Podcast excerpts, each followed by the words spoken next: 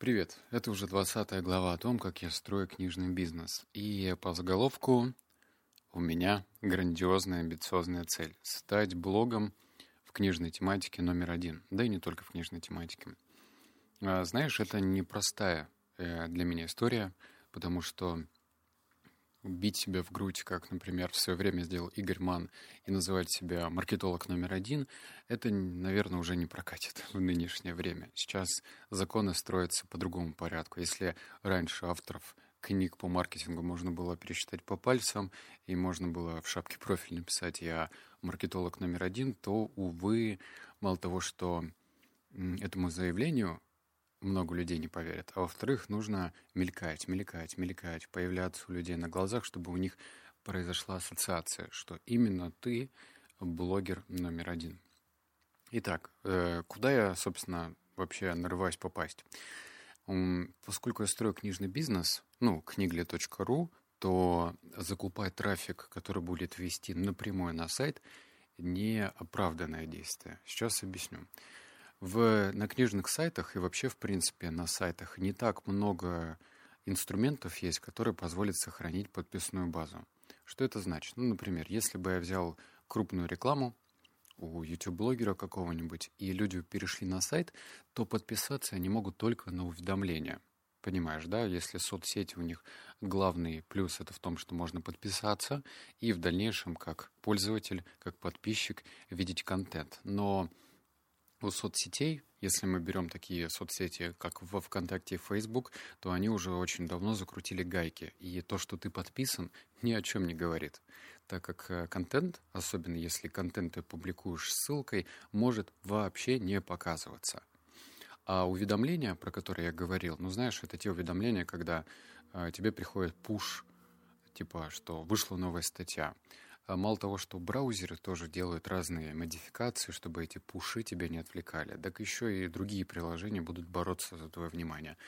Ну и к тому же на сайте Книгли все-таки отсутствует эффект человеческого ореола. То есть это не бренд с человеческим лицом. Если книги на миллион там моя морда, то в Книгле нет. Там логотип уже совершенно другого порядка. Вот. Эм, почему я решил стать номером один?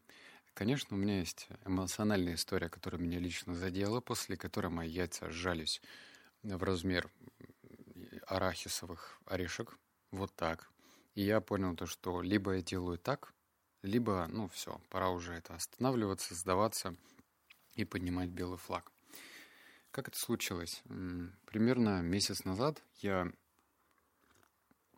покупая рекламу, написал Александр Митрошин. Александр Митрошин — это такой очень популярный инстаграм-блогер, и у нее сторизы стоят на тот момент 590 тысяч. Для справки, три стори сейчас у нее стоят 760 тысяч.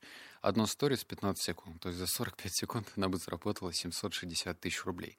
Уму непостижимо. Ну, я же знаю, что есть звезды, там с телека, с музыки, там понятно, там за ними шлейф славы тянется, если они актеры или музыканты. Но здесь девушка сделала себя сама. То есть ей, я не знаю, сколько лет, может, 26. И вот она берет такой ценник за сторизы. Она работала через рекламное агентство, и я знаю, что рекламные агентства берут ни хреновый такой себе процент.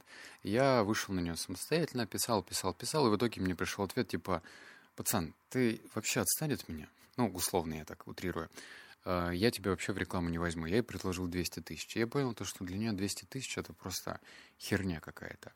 Меня это задело. А, я начал изучать не историю, копаться, понимать, а что, что случилось такого, откуда у нее такая, такие охваты прежде всего, откуда у нее такая бешеная популярность. Ну, если свести все интервью, которые я прослушал на заднем фоне, покупка рекламы. И у меня случился флешбэк. Флэшбэк с 2015 года. Рассказываю. В 2014 я начал блог вести во ВКонтакте. Вел его достаточно неплохо. По меркам того времени у меня, да, на сегодняшний день там 220 тысяч подписчиков, но тогда это было весьма много для блога. Был только на тот момент один блог, который у меня был больше. И я потихонечку вкладывал деньги. Потихонечку это прям были совсем небольшие сюжет, э, бюджеты. Однажды у меня была сделка в Белгороде.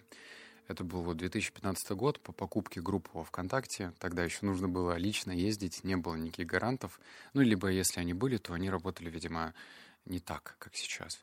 И мы прилетели, я с женой прилетел в Белгород, ну и чтобы совместить приятное с полезным, я предложил одному предпринимателю, который тоже вел блог во ВКонтакте, встретиться. Я с ним увиделся, он был младше меня, для меня это вообще парадокс, когда человек младше меня, и у него были результаты.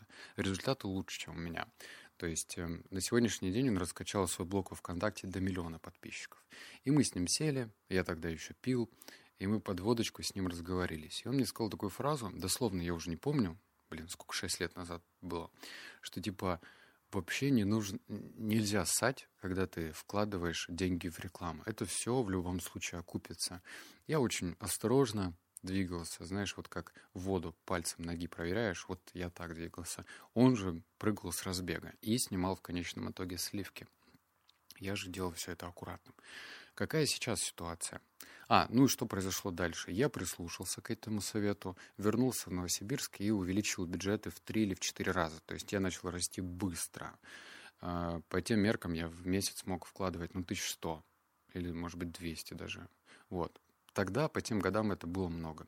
И э, мне это позвол, позволило очень хорошо вырасти, как и в продаже франшизы, так и рекламы. То есть у меня стал высокий ценник на рекламу, и таким образом я окупался, отбивал эти вложения.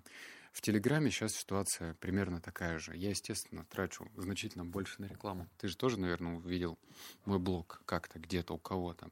В Ютубе, в Инстаграм, Телеграм. Мы покупаем рекламу вообще везде. У меня даже менеджеры есть, которые отдельно закупают рекламу. И э, чеки крупные. Лично меня, чувака из э, региона, вообще вымораживают. Я просто не понимаю их. То есть до этого у меня была реклама, она стоила 200 тысяч. Как такие деньги можно платить? У меня в голове неувязочка была. Средняя месячная зарплата по Новосибирску 35 тысяч рублей. Блин, как столько зарабатывают блогеры? У меня ну, не срасталась эта вся история. Затем, ну, вот случилась история с Сашей Митрошиной, когда я понял то, что вот, она в свое время не забоялась, она в свое время была без тормозов и просто вкладывала, вкладывала деньги в рекламу. У меня сейчас, когда я покупаю рекламу, э, не все окупается. Ну, то есть где-то мне подписчик обходится прям дорого. Ну, что поделаешь. А, я понял то, что либо я действую медленно, и в конечном итоге меня обгоняют конкуренты, а они это сделают, потому что всегда будут посмелее, поумнее, побыстрее, а, посерьезнее, чем ты. Всегда такое было.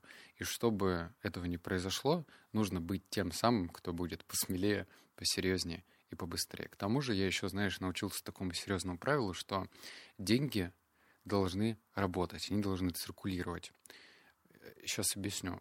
Пусть этот вывод звучит весьма банально, типа, ну, деньги делают деньги, это всем известно. Но также еще есть такое умозаключение, что деньги должны храниться. Вот накопительный эффект. Пусть они у меня лучше будут где-нибудь на счете, на карточке, в чем-то, в акциях, в крипте или еще где-то. Окей, но если они у тебя лежат на депозите, то считаю, что ты ну, ничего не зарабатываешь, они у тебя просто лежат. Их нужно вкладывать. Деньги любят движение, деньги любят скорость. Я вкладываю, я сейчас в обучение вложился, поеду в конце мая на обучение в Сочи. То есть я смотрю, смотрю, смотрю, смотрю и стараюсь двигаться, двигаться, двигаться. Я не могу сказать, что это сто процентов выигрышная стратегия, но если я буду у всех на слуху, если я буду у всех на виду, то и ассоциация произойдет, что я э, самый прослушиваемый телеграм-бизнес-блогер в России и странах СНГ. Ну, об этом говорят цифры, но я хочу, чтобы это в головах э, закрепилось. Сейчас уже потихоньку контракты приходят. Вот Э, Storytel, например, размещалось. Это гораздо приятнее размещать, чем ну, другие каналы, очевидно. Там какой-то кинотеатр к нам приходил. Это, в общем, круто. Эм, я думаю, что вот это вот ощущение, что в Телеграме нет денег, это ну, абсолютно неправда. Многие блогеры, там, политические, либо которые пишут про экономику, у них ценник за рекламу может составлять 250-300 тысяч за пост. Вот такие вот расценочки есть. И, безусловно, те админы, которые ставят ценник за рекламу 2000, они считают, вот, так это же нормально. Не, нифига не нормально. Всегда есть покупатель на твою цену. Нужно ее просто грамотно донести, объяснив все выгоды, которые будут ждать рекламодателя. И вот сейчас, как итог, за это время, ну, чтобы не платить все деньги в свой карман, я просто дополнительно нахожу э, рекламодателей, которые разместятся у меня по опции героя выпуска. И это очень круто. То есть я таким образом фактически получу эту рекламу бесплатно. То есть там, где реклама стоит слишком дорого, я нахожу спонсоров, размещаю их у себя, они получают двойной трафик. Вот оно предпринимательское мышление. Какой итог можно подвести, чтобы это не выглядело как ну, какие-то планы, планы, планы? Ты должен тоже для себя понять, что денег не стоит бояться. Даже если ты их вложил, и они у тебя, ну, ты их может быть, даже не то, что потеряешь, но они у тебя будут не очень эффективно вложены. Ничего страшного. У меня был такой опыт, я помню, блин, до сих пор закрепился. В общем, во ВКонтакте в 2016 году у меня купил рекламу чувачок один. Э, сторговался, я ему там продал за копейки. Ну, за 20 тысяч, а у меня тогда он стоил, например, 50. И при этом он так разговнился, когда у него реклама не зашла, и вот чувствовал, что для него это последние деньги. А что если бы он сфокусировал свое внимание на другом, на том, как сделать так, чтобы его бизнес был более оптимизирован, или на том, чтобы его рекламное сообщение было более острое, мощное, или на том, чтобы сменить свою контент-стратегию. То есть все зависит от его фокуса внимания.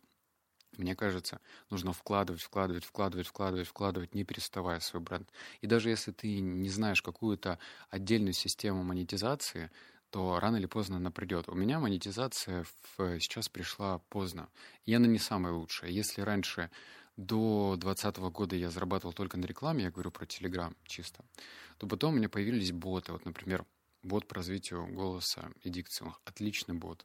Он монетизируется. Сейчас, например, продажа книги появилась. Это тоже монетизация дополнительная. Не бог весь какая, это не огромные чеки, это что там вообще минимальные чеки, но все-таки.